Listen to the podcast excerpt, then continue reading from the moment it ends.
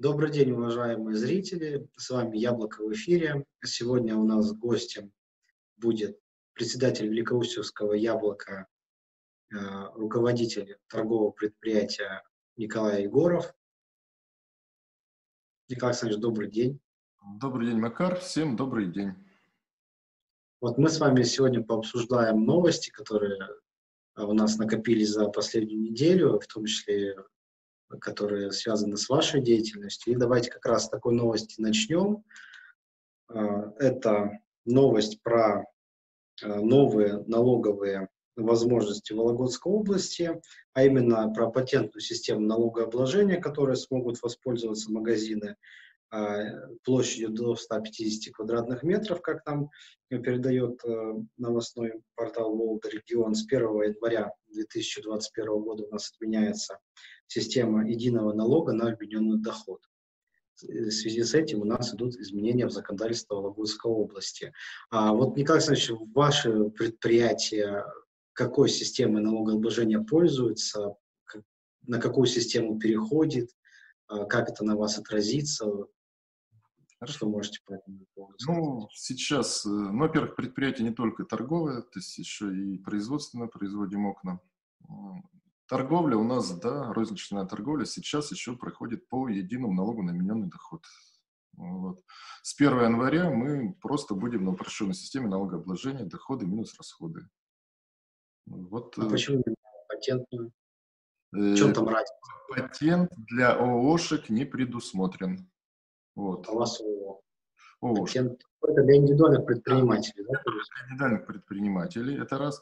И второе, вот эта неопределенность до последнего момента, да, до какой площади, вот это ограничение 50 квадратных метров, которое было в налоговом кодексе вплоть до 23 ноября, последнее изменение до 23 ноября, которое вступит э, в действие с 1 января, там, с 10 января изменения вступают в действие.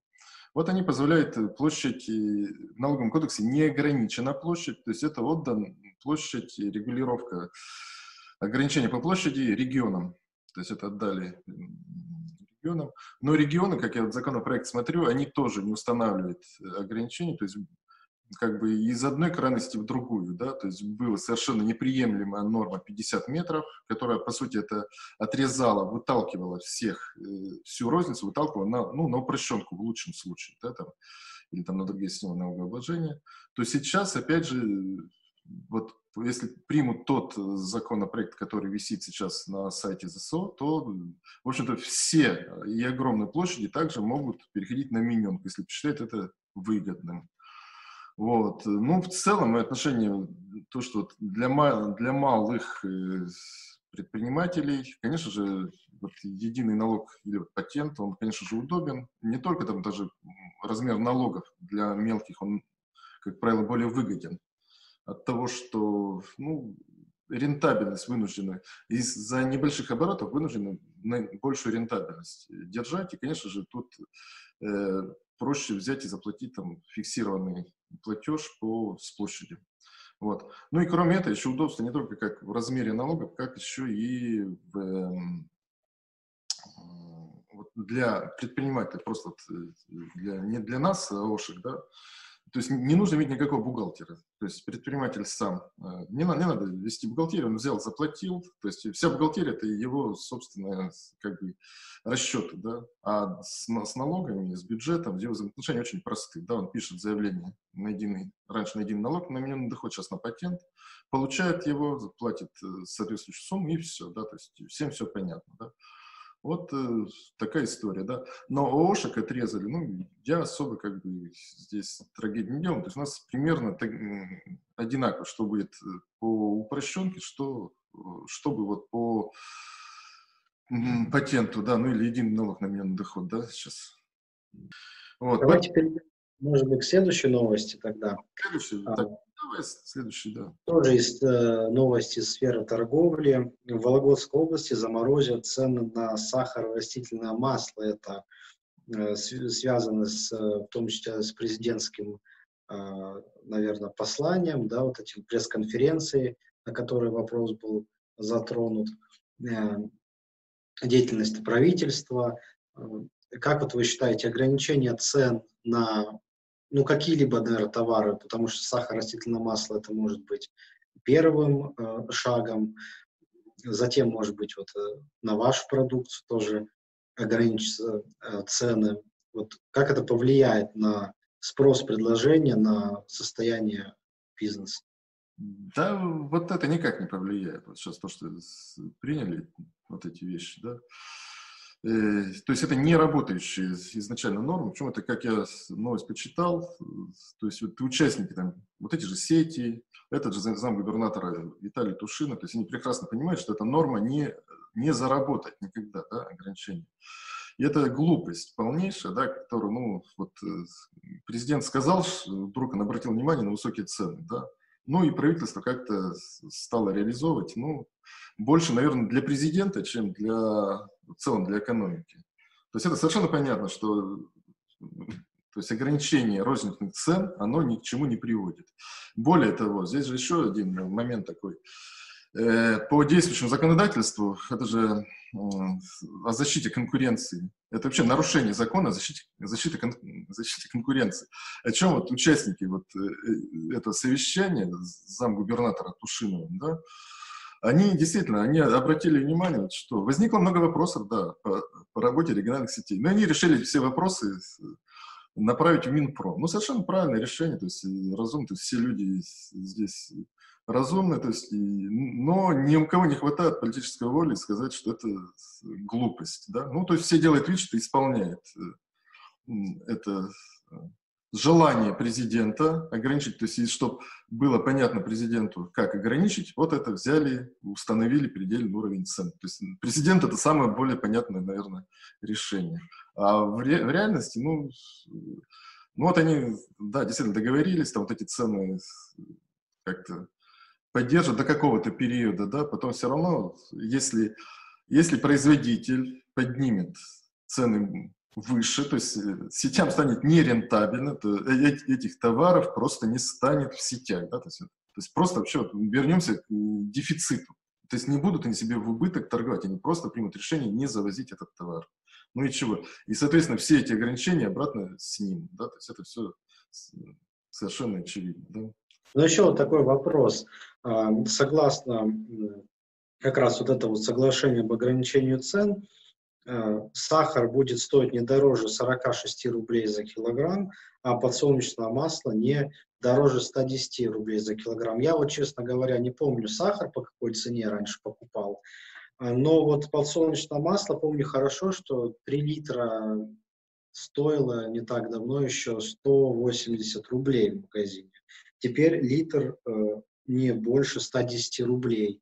А, то есть, как вот, по-моему, это ограничение цен, оно произошло тоже на верхней планке, а не на до какой-то кризисной. То есть вот как вот сегодня у нас цена поднялась до сегодняшнего уровня, ну вот так ее и зафиксируем.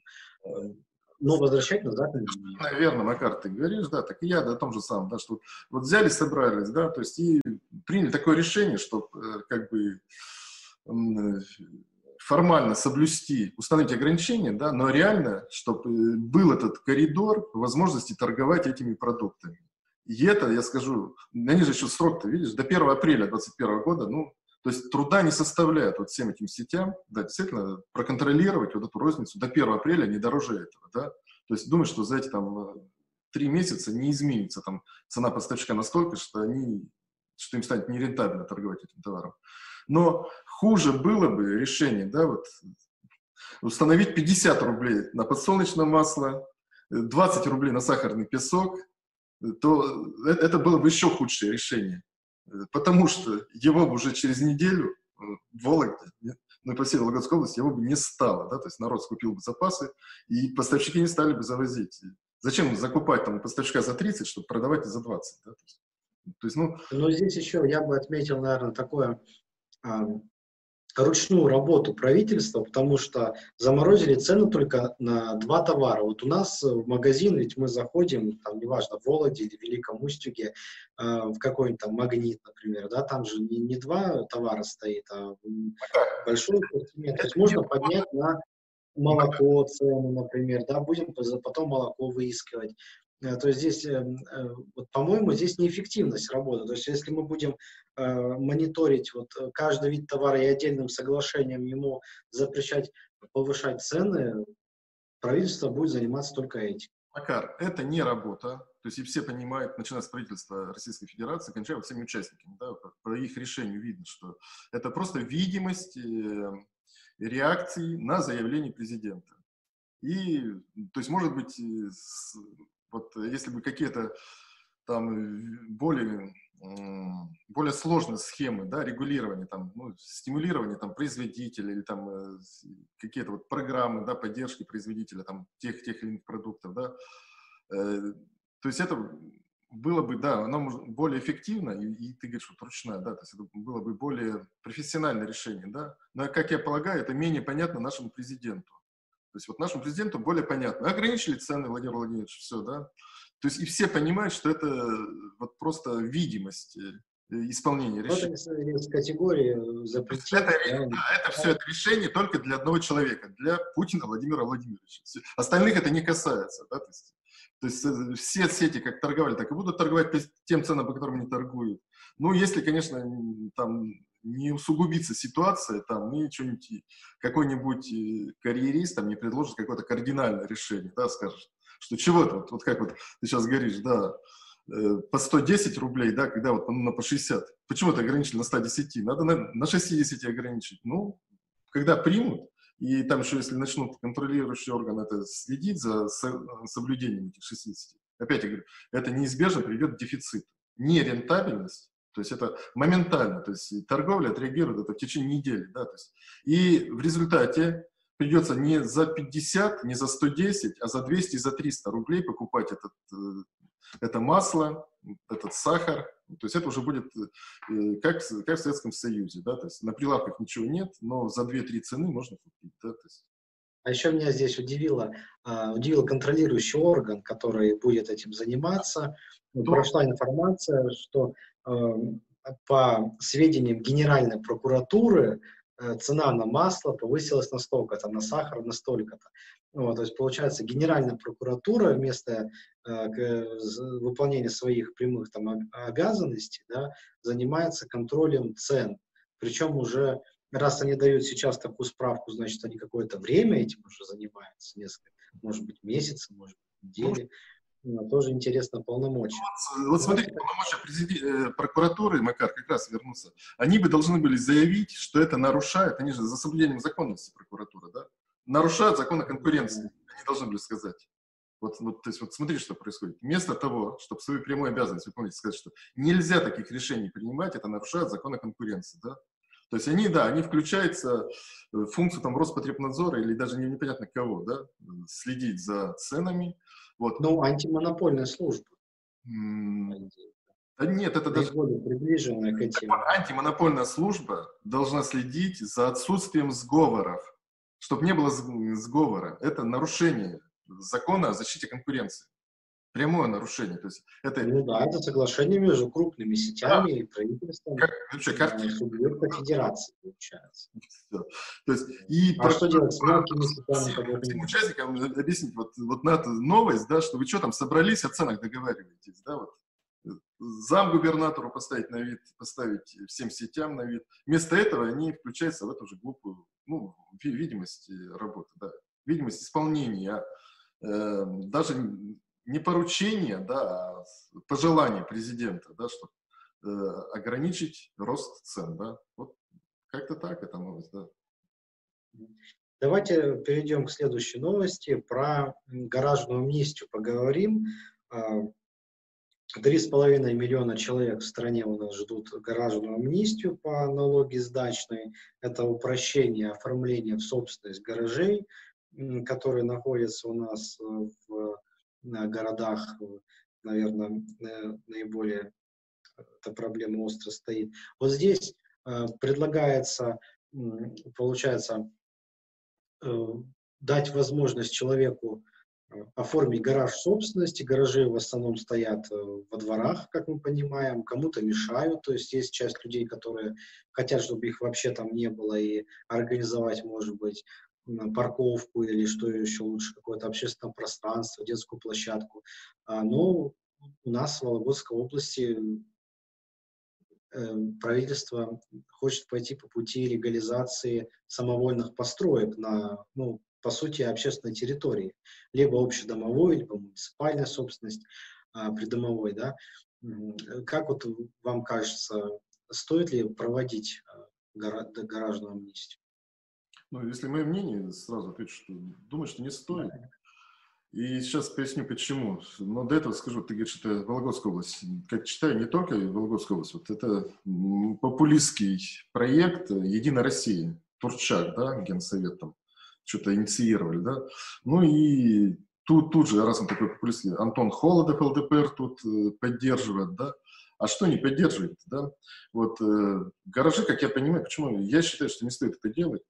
Вот э, вы более молодые люди, вот ваше поколение, ведь, наверное, никто не строит этих гаражей. То есть это уж, ну, извините, это э, уже ушедшие, э, то есть давно ушедших лет гаражи. То есть, и это люди, да, действительно уже преклонного возраста, да, вот, вот эти гаражи, у них, может, и машин уже там нет, да, да, но им жалко расставаться. С одной стороны, хорошо, что как бы вот это их, труды, их все это собственность. С одной стороны, хорошо, да, что людей не берут, вот, как обычно у нас, не спрашивая, лишают там их собственности, да. А вот хоть это эти и сараи, да, но это их собственность, и вроде бы как уважительное отношение к людям, да.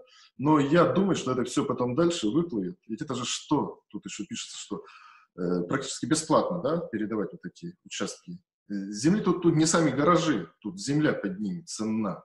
И вот и эта земля, она несложно понять, куда она потом перекочует. То есть эти люди уже пенсионеры, то есть понятно, что они его продадут там, э, то есть может и за 10 тысяч рублей, да, там, ну, то есть, вот, а, а так она, это, если гаражи освободить, там где-то под целый жилой дом можно, да, то есть вот в той же Вологде, да, это совершенно другие деньги, то есть это, это интерес э, вот здесь проявится интерес застройщиков, компаний, которые занимаются жилищным строительством, которые за бесценок будут получать э, земельные участки, вот, ну, разрешение на строительство это уже с чиновниками, наверное. Я вот э, предполагаю, что так.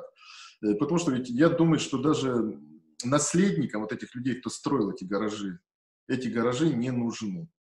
Вот, то есть почему, вот когда уже, вот если это было, может, актуально 20 лет назад, когда действительно э, люди привыкли пользоваться этими гаражами, да, то есть и, вот снос этих гаражей была компания, да, но сейчас уже не самим людям, не их наследникам эти гаражи не нужны, то есть это только если перепродать ту землю, которая находится под ним, закрепить сначала в собственности, а потом, э, ну, компания скупит, ну и какие-то уже совершенно другие цели. Поэтому и почему я против?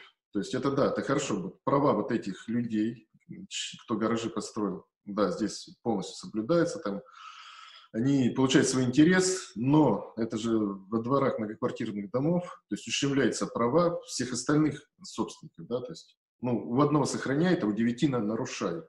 И причем потом придут командовать этой землей не эти пенсионеры, да, а, то есть, как я уже говорил, представители застройщика, да, то есть и будут уже диктовать правила, говорить, это все, мы выкупили землю, мы вот здесь решили строить это, ну и вот там все разрешения на строительство, да, то есть вот я, я вот, вот э, как бы опасаюсь, ну вот, мы, у меня такое предположение пессимистическое, да, что это э, может вылиться, где вот много этих гаражей в одном месте стоит, то есть это будет, будет интересно застройщикам, Э, уже перекупить у этих людей за бесценок совершенно, да, потому что вот, э, вот даже 3-5 тысяч, ну, вот этим собственникам, да, то есть что-то дорого считать, да, то есть, ну, хотят совершенно бесплатно отдать, ну, а человеку бесплатно дали, он может за 10 тысяч продать даже, да, то есть, и, и будет считать, что и хорошо, да. А у вас у самого есть гараж? Э, вот на самом деле никакого нет, только вот на предприятии, да. У меня машина, господи, да, 20 лет стоит под окном. Под окном. То есть вот да, уже сейчас жизнь такая, что все просто оставляют во дворах, без всяких э, гаражей. Вот э, в Москве ракушки было в свое время, да, ставили. Вот, то есть, и в Вологде и, и Вологде, и тоже там и война с ракушками, и вроде, да, людям как надо свою машину вот э, защищать от того, чтобы колеса не скрутили, все прочее, но время-то меняется, то есть сейчас уже вот э, тысячи автомобилей просто оставляют во дворе, никто ни колеса не скручивает, ну, там, э, там зеркала там бывают, побьют, да, из вредности. Вот. Но возможности во дворах многоквартирных домов такие гаражи как бы оставлять, на самом деле это очень неудобно большинству жителей. Давайте перейдем к следующей новости тогда. Про компанию «Северсталь», которая ужесточила санкции в отношении своих сотрудников за нарушение э, правил поведения, можно так сказать, при режиме повышенной готовности или, попросту говоря, масочном режиме, говорится, что э, работники предприятия, ну, естественно, подразумеваем рядовых работников предприятия, расслабились, и э, теперь э, за отсутствие маски или респиратора будут работники получать предупреждения, штрафы и увольнения. Вот к вам, наверное, тоже как руководителю предприятия вопрос – а, с точки зрения трудового законодательства, нормально ли а, уволить э, сотрудника за нарушение масочного режима, э, ну, как существуют ли такие вообще в законе требования, ну, возможности да, для работодателя. И, наверное, как у вас на предприятии работники должны вести себя так, во время эпидемии. Понял вопрос, Макар. Так, ну, первое, конечно же, в увольнении нет такой нормы э, за отсутствие маски, и я думаю, что и не появится на Трудовом кодексе. То есть это просто м, такие как бы страшилки для работников Северстали. То есть кто так сказал. А, ну, то есть это совершенно недопустимо, да. Вот. Что касается вот э, давай тут нужно первый, наверное, основной вопрос, да. Э, конечно же, э, соблюдение вот гигиенических каких-то требований, да, то есть в том числе и маски, да, да, оно лучше, чем закрытие предприятия, да. Вот. вот. Но здесь все-таки все должны иметь какое-то разумные пределы.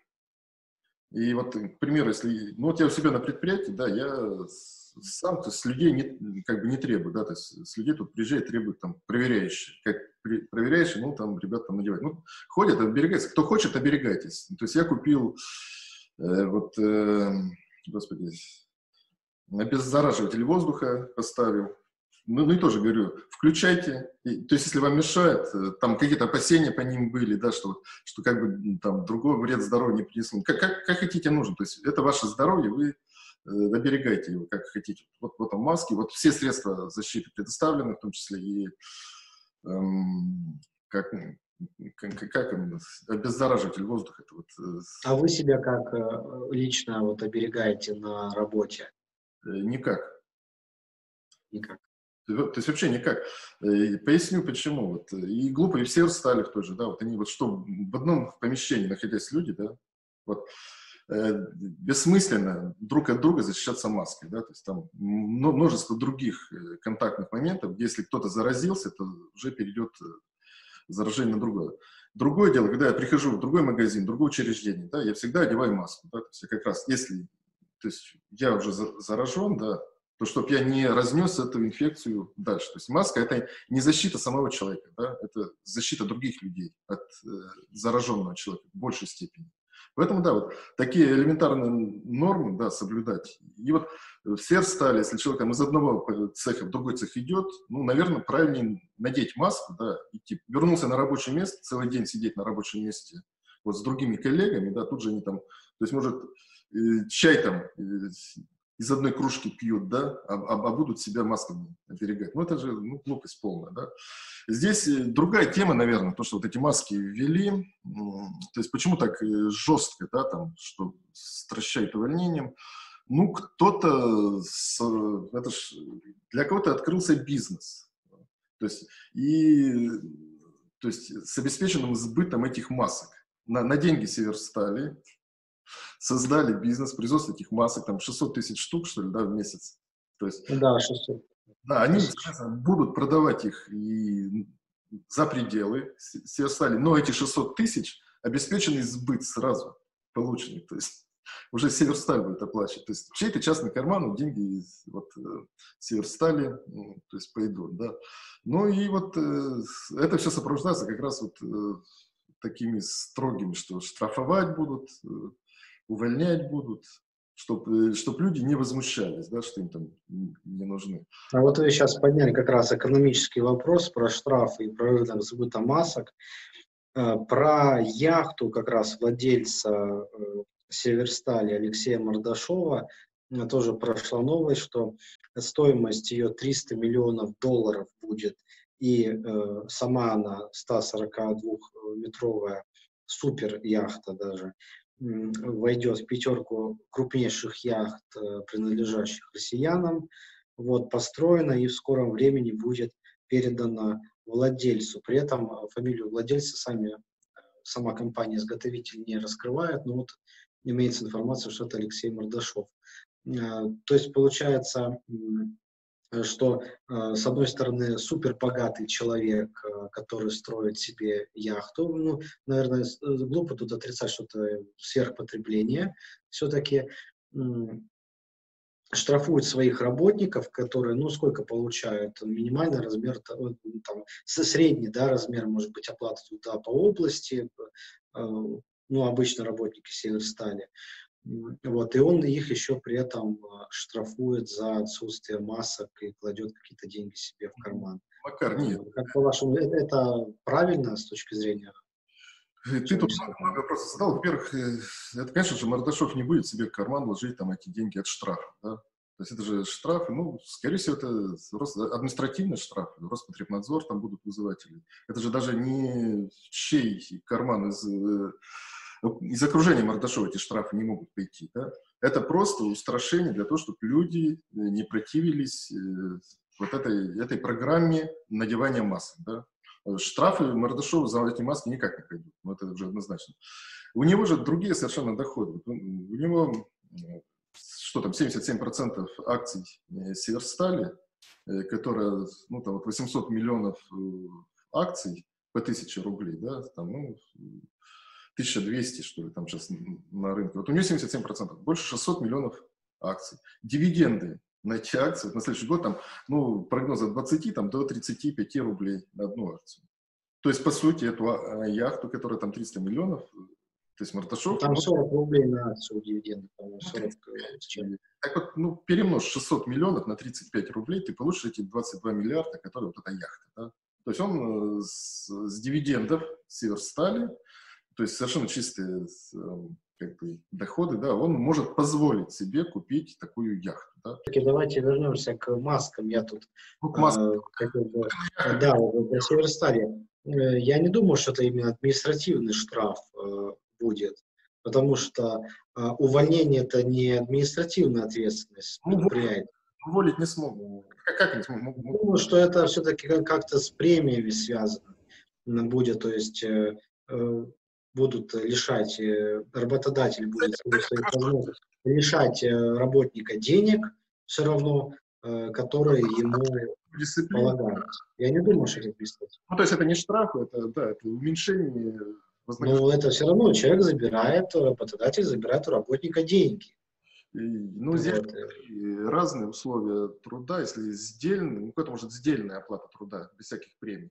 Просто за сделанный Нет, Я же говорю не, не про то, что там вот э, согласно закону там может там человек купить себе яхту или там что-то еще построить, но э, мы же говорим про э, сложный период, когда, наверное, работодатель и работник э, какие должны друг за друга как-то, может быть, бороться, разъяснять, помогать, а здесь вот э, такое отношение. Так, то есть ты просто... Вы бы смогли, например, э, оштрафовать своих э, работников э, за отсутствие я, я сказал, что я вообще полностью, это их выбор на работе, да? То есть я предоставил эти средства защиты, и каждый решает сам. Надевать, когда надевать эту маску, да? То есть перчатки, эти антисептиком, когда пользоваться. Вот. ну, в целом, я за то, чтобы как бы в разумной степени соблюдать меры предосторожности да, по распространению вирусов. Если нет лекарств, то есть, к сожалению, у нас других-то мер защиты в нашей стране нет, и, наверное, еще долго не будет. Да? Вот. То есть, вот, к сожалению, маска, да, она вот у нас уже целый год, она самая эффективная средство борьбы. Бесплатные лекарства и коронавирус новость. Э, выделили в Вологодской области 24 миллиона рублей на обеспечение э, препаратами э, людей, которые болеют коронавирусом и лечатся амбулаторно, то есть у себя дома. До этого приходилось покупать эти лекарства на свои деньги. Как вы считаете, правильно ли ну, обеспечивать? К какому разряду? Хороших или плохих? ну, к разряду хороших новостей, да, но она хорошая, такая условно хорошая, да, почему условно, что это, опять же, не решает все ситуации. То есть это вот, э, ну что там, 23 миллиона, когда там совершенно другие деньги требуются для решения этой проблемы, да, требуется действительно уже вакцина. В мире уже есть эффективная вакцина. То есть у нас только разговоры э, там, о, о наших вакцинах, ну, то есть это должны действительно обеспечить э, вакцинацию, раз вот такая опасная болезнь. У нас же, как говорят, Николай Александрович, идет массовая вакцинация, запустилась в Вологодской области, но массово она пока будет среди медиков, там потом учителей, то есть вот массовость, она у нас э, ограничена получается. И ну, вот э, когда она будет на самом деле массовая, это непонятно. Кто-то отказывается сам, боится советской, российской вакцины, да, вакцинироваться, да, вот, э, где-то не хватает мощностей, да, но тем не менее все равно здесь вот э, у меня тоже недоверие к нашим этим вакцинам. Там первый... А вы будете вакцину ставить себе? Э, российскую нет. Ну, ну, проходит, ну, проходит информация, что как бы люди вакцинированы, да, заражаются, ну и умирают даже, да, то есть где-то информация, что наоборот она ну, про, ну, про какую-то вакцину, опять же, не знаю, как новость рассказ, да, как... Э, а иностранные вакцины будете прививаться? Иностранные, да, нет, иностранные доверие есть, да. Вот многие даже медики говорят, что я подожду иностранную вакцину. Нет, вот у меня тоже такая же позиция, да.